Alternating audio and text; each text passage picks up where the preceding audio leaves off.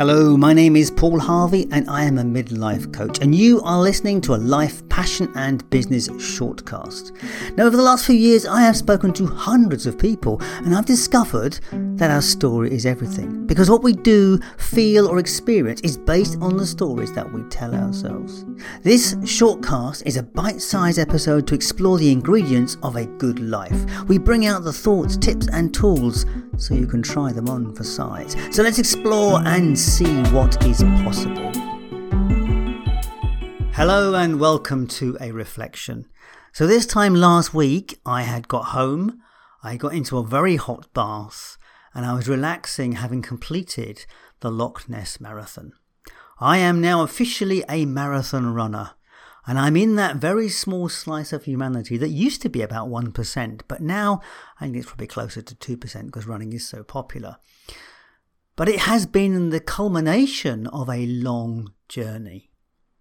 I committed this year to completing the marathon. And now I don't often do goals, well, I do, but I don't call them that. I call them intentions. And part of that reason is that I find sometimes goals can be overwhelming Whereas an intention, moving in the direction of something, feels somehow easier. And I had thought about I would move towards the marathon this year. This would be my marathon year. I had started running in my early 50s, no, probably, yeah, early to mid 50s, and I had never thought I could get to that distance. I did a 10k in 2018, uh, having thoroughly enjoyed the process of getting there, but the marathon always felt that little bit further, that little bit far away. I joined a running club last year and thoroughly enjoyed the journey and realized that it was possible. But I had some problems, I had some things that needed resolving. As an older runner, someone coming to this so late in life, late 50s, it was a challenge to get my body ready to take on this level of endurance. One of my issues is that my heart rate would go too high when I started running. And this is a classic car we're talking about here. Revving, over revving the engine is not something you want to do. So I had to train my body, train my heart to operate more efficiently at lower beats per minute and ready to take on this challenge. 26.2 miles, 42.19 kilometers is a significant distance. And not only do you have to be physically fit to achieve it, there's also the issue of nutrition and mindset because part of the battle of running a marathon is getting your head in the right place. And there were times on my journey that I can assure you that my head was in the wrong place. But why share this journey with you today? Why, why is it so relevant for you to listen to my journey? It is said that actually running a marathon is a celebration of the journey that it takes to get there. That's the thing about completing goals a lot of the time. You know, we look at the goal as the objective, but actually it's not. It's the journey to get to that goal that is far more important. It's about what we learn and discover along the way.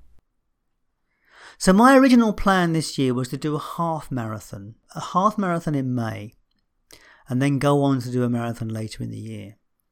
And that plan was completely scuppered when I got injured in April. And I really thought that it would take a long time to solve that injury. I had a problem with my foot caused by uh, the shoe failing and digging into the side of my foot when I was running. And I was off training for probably I think probably 10 weeks. And I had no realization how big and how big a deal running was for me. Because I couldn't run, my head was in an absolute mess in those 10 weeks. And I realized how addicted I was to the idea of actually moving my body. And that's just amazing to realize how important it has become to me. So I got myself some decent shoes, I got myself a new running program, and I started the process. I started looking at how to get my body ready. And more importantly, how I do that and avoid injury. So since April of 2022, I have run 610 kilometers. And that has meant running every single day pretty much. The furthest I ever ran during my training was 20 miles.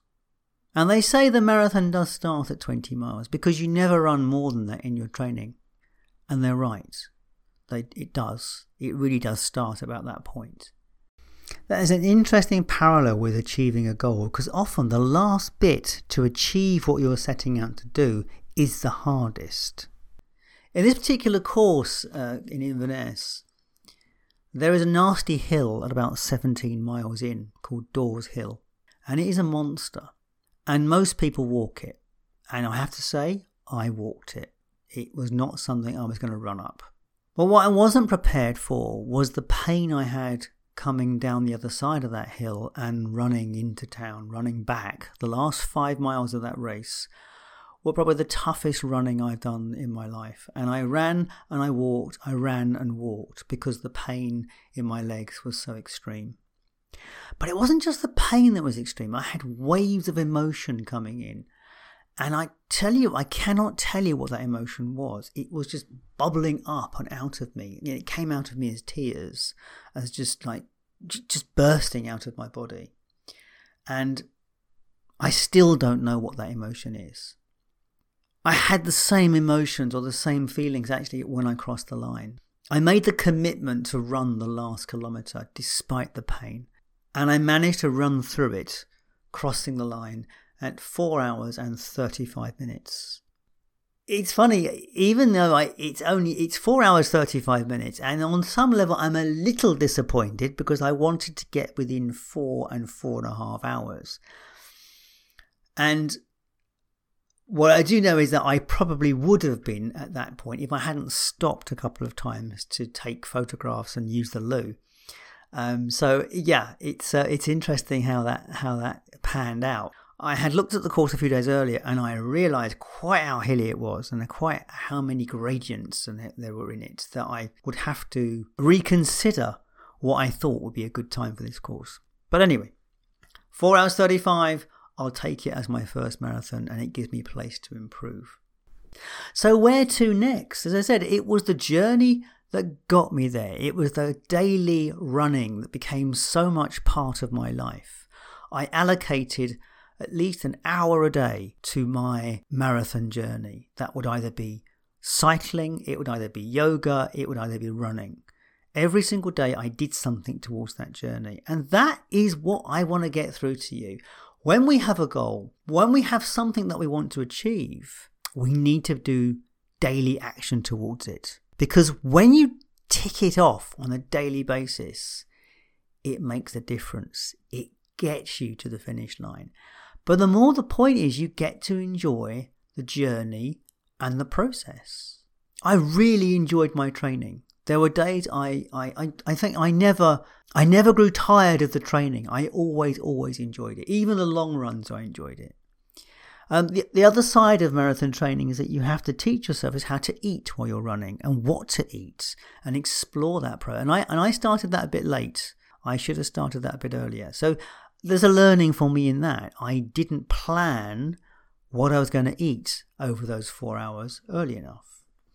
Um, there's some interesting physiology around that. If you if you're interested, you have to eat early in the race because towards the end of the race, your stomach stops working, and that's when you need the energy most. So you have to get it into, your body at the beginning.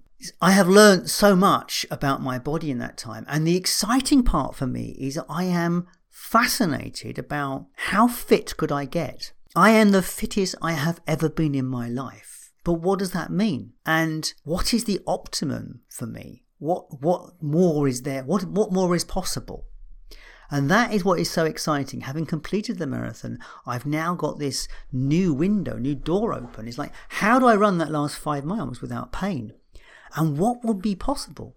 I've got to the point where I'm even considering doing a, an, an, an event around this idea of health and fitness and about how we achieve optimum health and fitness as we age. It is nice to have completed this in my 59th year or my 60th year if you, if you look at it from that perspective, because next year I'm 60, and that's a whole different journey. So, this podcast for me, partly today, was an acknowledgement and a celebration of me achieving that goal for myself and to explore that with you guys. What has been surprising for me is people said, Do you feel proud of yourself? And I kind of go, uh, No, not really. I feel as though I don't feel proud of myself in terms of achieving the marathon. And that's really strange, isn't it? But, but I think that's the point. That's what happens when we set goals like this. Goal itself is almost not important. It's the journey to get there that was more important. I am proud that I committed to the process and got myself over the line. And here's what I'm also really proud at is that I got up on Monday morning expecting to be crippled and I wasn't. I got out of bed normally. I walked around the house up and down the stairs normally. Yes, my muscles were a bit sore, but I was not crippled. I would, could easily have walked around and do things. And that proves to me that all of the training was so worthwhile. I, the effort I put into it kept my body safe, kept me from injury. So, where is the value in all of this for you? What intentions do you have? What has been a long term dream for you that you want to head towards? And can you set daily actions to get yourself there? Now, I had the advantage of having a really good plan, and if you're interested, it's the book called 80 20 Running by Matt Fitzgerald. And that lays out what I had to do every single day. And I think that's the difference. If I'd have had to construct my own plan, I prob- probably would not have achieved what I did.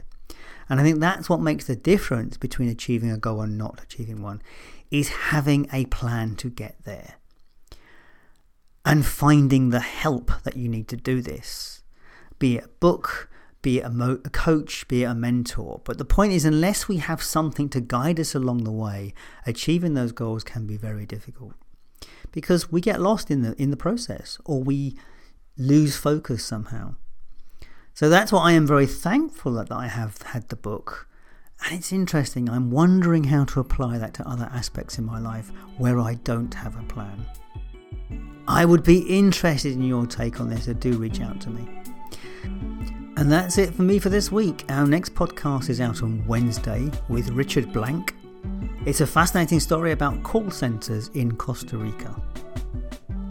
In the meantime, you can check out the website, which is lifepassionandbusiness.com. There are loads of resources there for you, plus over 300 interviews to whet your appetite all based around the five questions, which you can find also details about in the resources tab. If you can support us by giving us a five star review on the app of your choosing, it will be most appreciated. And also share it with a friend because that's how people like yourself find good podcasts. Anyway, as always, thank you so much for your time and attention. I'll catch you next time. All the best.